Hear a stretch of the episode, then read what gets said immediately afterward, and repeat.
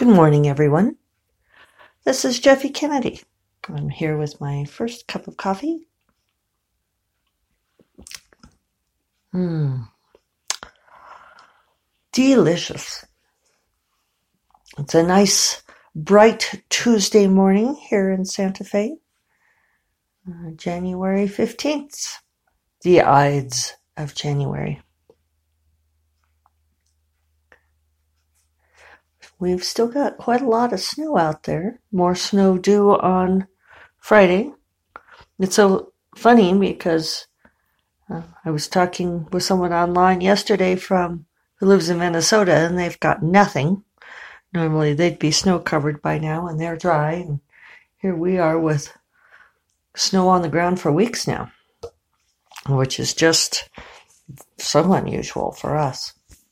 But it, uh, it's very beautiful and got pretty cold last night and we're in for a cold spell it looks like but you know if it's going to be cold and dark i'd just as soon have snow. I'm a colorado girl from way back and that's how i like it. And i don't mind winter. I like the uh, being cloistered being inside and working on projects. That's my introverted creative self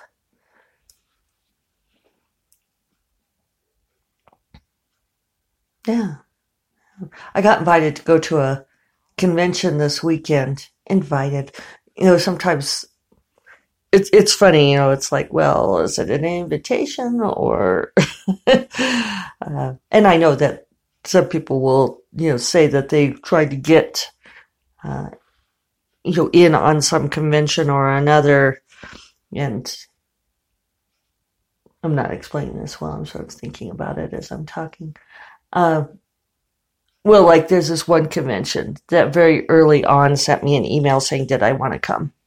And I'm not sure how it's going to go this year. And uh, it's during a time when I have some other things going on. So I was like, Eh, nah, I don't think I'm going to go.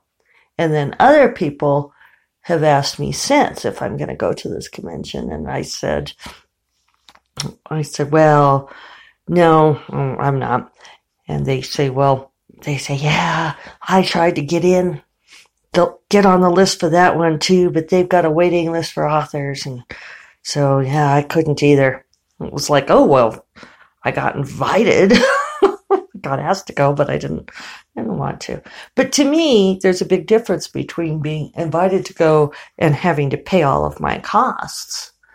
Uh, you know, it's like, oh, I have permission to come and pay the registration fee and spend a bunch of money on the travel costs and so forth and swag and everything. Uh, you know, I know that there's levels to these things, but that's how it was with the one this weekend. Uh, it's not far away, and I might have gone, but they um, emailed the day after Christmas, and it's this weekend, and they apologized and said that they were be- behind on planning. So I just, so I asked what kind of reimbursement they would have for my costs. And they said, well, they couldn't. And in fact, they asked us to pay a reduced registration fee. And I was like, eh, no, I don't want to come spend my time to fund your convention without some kind of promise of return. You know, not that I won't pay my costs for some things, but you know, like um, Bubonicon in Albuquerque is a great convention, great local convention, small, but they comp the author registration fee. You know, we pay our costs and that's tax deductible. So, you know, that's, I think that's fair. But, you know, at least they're not having us fund their convention. You know, I think if you have the people who are also, who are your content also funding your convention, then it's a problem at least comp my registration fee. So anyway, I thought about going this to that this weekend. It's up in Colorado. And I thought, yeah, you know. So I've refused on that. I'm glad I get to stay home. I didn't I I thought the weather might be bad too, and it's just, you know, why bother? So I got a sewing machine for Christmas. I don't know if I don't think I've mentioned that here. Uh, my lovely mother gave me a fancy super fancy brother sewing machine, and it's sitting here on the cart next to my desk. It's compact enough that I could put it on my big writing desk and walk while I sew. And I'm just really excited to get going on this. I haven't yet, but I'm thinking I'm going to break it out this weekend and uh, start out with some mending and learn how to run the thing. I used to have a sewing machine back in the day. I had it for a very, very long time. I had my grandmother's sewing machine, and my grandmother uh, was an excellent seamstress. She sewed very well, and she had a um, one of those sewing machines that were built into a table, and it was really cool because most of the time it would look like sort of a what like a high coffee table, a side table. I'm not sure exactly what you'd call it. And then you would flip open the top and it would be a leaf off to the side and you'd lift the sewing machine up from the inside. And it was great because that leaf to the left uh, made a great surface for draping the fabric. And it was it was just a very handy you know, you'd sit at the machine and it was a very handy device. And I used to make a lot of quilts on it. Fact, I maybe I'll put up a photo of one of my quilts uh, for the podcast. Uh, I used to quilt a lot. Um, I made my mom and one of my college sorority sisters for her wedding um, both king sized quilts. And let me tell you, that takes a little while. I made my sorority sister from college a, a king sized wedding ring quilt, all in shades of green. It was really pretty. My mom, I made her a, um, what was it? What is that pattern called? It's like, um, might be log cabin. I don't think it's exactly a log cabin, but it's similar with um, diamond shapes that move out from the center. And my mom and I have long had a kind of a running joke about that she just loves neutral colors. And once I was home from, I think in college, I was home from St. Louis, where I went to college, and we were in Denver, and it was cold, and I went to borrow a sweater from her. And she said, Oh, sure, just get one out of my sweater drawer. And she had one of those big, you know, built in bureaus and a very deep sweater drawer. And I started going in sweater drawer, and not one of them was a color. Every single one of them was some sort of shade of white or beige. And you know, and she's like, I like neutrals. So I made her this quilt that was called a symphony in neutral. And I found every single scrap of neutral fabric that I had and I acquired some. And so each you know, there's a starts with like a single square and then it goes out from there. And so each row is a different shade of neutral. And it was interesting once it was put together because some are patterns, some are solids. Um, some came out looking very decidedly golden or brown uh, compared to the others, even though they had all looked like a, a shade of beige essentially to me separately. But anyway, I think it's a pretty quilt. I made um, I got into um, watercolor quilts for a while there, and I made one for my grandson Tobiah, and I, and then we moved to Santa Fe, and I got rid of the sewing machine because we we downsized considerably. We probably went to half the square footage that we had, and um, you know, so not only did we have to move it, but I knew that we would not have the room. Um, and I still don't. I could not. I w- it would have been very difficult to find a place to actually set up that desk of a sewing machine. So this one's really cool because it sits off to the side, and I could and I could just pick it up. It's very light and set it on my desk and use it there. And um, I'm thinking, well, the, the news is official, so I can tell you uh, all in podcast land that we now have a fourth grandchild on the way. My daughter in law is uh, at 12 weeks as of yesterday, so the news is official. Sent us a very cute video of her older brother, uh, getting the or the ba- I shouldn't say her, the baby's older brother getting the news. Uh, the older brother is certain that he's getting a baby brother, but uh, we shall we shall see. Otherwise, we have um, the other set of kids. We have a a boy and then a younger girl. So it would be nice if this pairing was a boy and a younger girl also. Um, besides, girls are fun to buy stuff for. I am my mother's daughter, right? So anyway, I'm thinking I should catch up and make the other grandchildren quilts as well. And that would be a good a good project. I stopped quilting back in the day. Um, that was the other reason I got rid of the sewing machine was because I had pretty much stopped quilting and I'd made it as a deliberate choice because I found that I was trying to get better about focusing on my writing career and getting stuff written. And quilting became a creative displacement activity. Um, I would quilt instead of writing. Or I would think about quilting. That would be, um, I had a lot of fun designing patterns. I would break out the graph paper and actually use my trigonometry to figure angles and it was fun. It was fun. Don't let them tell you you'll never use higher math in life, because uh, I absolutely use trig for quilting. But yeah, I had to stop. I had to stop because it was, um, especially then, I had limited free time, and I couldn't spend it on on more than one creative activity, and that was what it came down to. I had a conversation yesterday with one of my SFWA mentees, and she had a long list of questions for me. We were kind of doing a beginning of year kickoff, and um, you know, and that was one of the things that we talked about is you know dividing up your time and making choices. And she was wondering about world building and stuff. And it was funny because I'd just done that blog post about world building on Sunday for the SFF7. But she was thinking about things, you know, like writing up histories for her world or character interviews.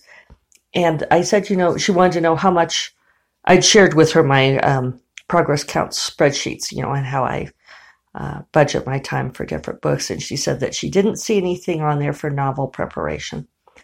And I said, that's because I don't do novel preparation. And she said, well, what about things, you know, like character interviews and, you know, writing up things like the history of the world? And I said, no, I don't do that stuff. And I said, part of why I don't, I said, I understand that it works for some people and some people really need that. But to me, it's always displacement activity. And I had made a deal with myself a long, long time ago that only writing counted as writing. Um, I did count writing blog posts as writing, but that's because I came out of a nonfiction background. And now I am uh, stringently dividing so I could tell the difference in word count between actual fiction writing and uh, what, you know, like related writing like blog posts. Though I blog so little now that it doesn't really measure in like it did before.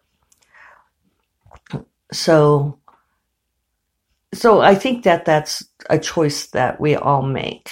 Um, if you want to pursue some kind of creative activity, you know, whether it's book blogging or whether it is, um, you know, home renovations or, you know, any kind of creative activity, you have to choose which thing you're going to focus on and what's going to get the majority of your attention. I think. I think that's what works for me. But now that I am writing full time, I am kind of excited to get back into sewing and see if I can't um, start doing a little bit of that again as a uh, a break, a break from the other stuff. So otherwise, news. Um, you know that Arise Enchantment is off with the copy editor. I don't have a release date yet, but I will soon once I know how long it's going to take her. And then yesterday I worked on the Orchid Throne um, copy edits, which I think you all know I have been kind of dreading. And you guys, they were so easy. I got them done in two hours of work, just two different um, walking right or working sprints.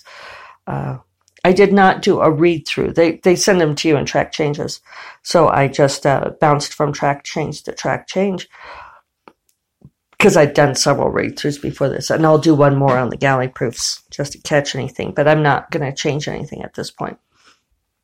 So uh, this copy editor was so great. She was just the best ever. I was really excited. Um, maybe one of the best I've ever worked with because she did not um, she did not get into that being too literal minded thing that can be so aggravating. Um, and she called me out on some of my dialogue tags, but not that many. And when she did, she was always right. I never quibble commas. I don't understand commas. I apparently also do not understand when to use each other and one another because every single time I use it the wrong way. And I even try to, knowing myself, knowing that I use each other when I should use one another, I'll think, oh, I need to use the other one. So I'll deliberately use the one I think it's not, and then that's still wrong. so, so she like changed all of those, and I was like, fine, whatever. The really interesting thing is that ad nauseum I had spelled it A D space N A U S E U M, and I thought, of course, that's correct. And she had changed it to nauseam, N A U S E A M, and I thought, well, that's a mistake. That's not right. And I went looked it up, and son of a gun. Did you guys know that? Am I the? Well, actually, I asked Kelly Robson, my friend, and online if she knew that, and she did not. So I I felt better. So who knew? So anyway, the copy edits went hugely smoothly. She uh, figured out something I was trying to do with capitalization of pronouns. I thought I was going to have to fight over that, and I did not. And in fact, she found a lot of places where I did not do it according to my own schema and fixed those. So she is she's awesome. And that's that's out again. That's gone. So, other thing I'm doing today is I'm going to send in a blurb on a, a new fantasy romance, a debut author that I've been reading. And um, I wonder if I can. I have to remember what her name is because I was going to say on here now that I've read. I really did love this book. It's a great world. It's so much fun. You guys are just going to really enjoy it. And I am looking on my Kindle to see if I can see. Oh, let's see. Here's my. I was looking up which Robin Hobb books I had on my Kindle library. Sometimes, oh, here it is. So I've just got to make sure. Oh, I don't know who that is. Some sort of warning alert. Oh, yeah. Okay. So now, sorry, please bear with me. Going to, okay. So uh, the name of the book is Kingdom of Exiles by Maxym M. Martineau. It's going to be coming out from Sourcebooks uh, later this summer, this fall. I'm going to send in a blurb for that today, but it's um, it, it's a delightful book. I think you all are really going to enjoy it. A very different world, but um, in a, in a fresh and exciting way. Uh, the heroine is a charmer, and she can uh, tame various beasts and keep them uh, in the beast realm, which she can access through a doorway, and she can bring them out to help her fight various battles. And so yeah, I, I want I want a beast of my own now. All right, well, I think that'll call it good for today. Uh, hope you all have a lovely Tuesday.